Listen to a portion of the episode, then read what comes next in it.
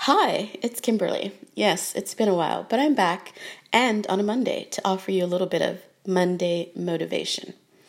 So, you know those days when coffee and sex or Netflix just isn't quite enough? Yeah, those days. Then I think I know exactly what you need. It's a TED Talk. Yes, I said a TED Talk. I think if you watch these TED Talks, they'll ignite a spark of inspiration in your otherwise kind of mundane Monday. Okay, I'd ask that you think about each of the speakers in these TED Talks and what they've accomplished and the ideas they present. These are ideas that I hope will inspire you.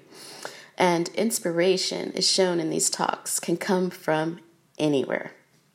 And TED Talks, they're a great way to get inspired and get motivated and improve both personally and professionally. I myself love listening to them every once in a while. And of course,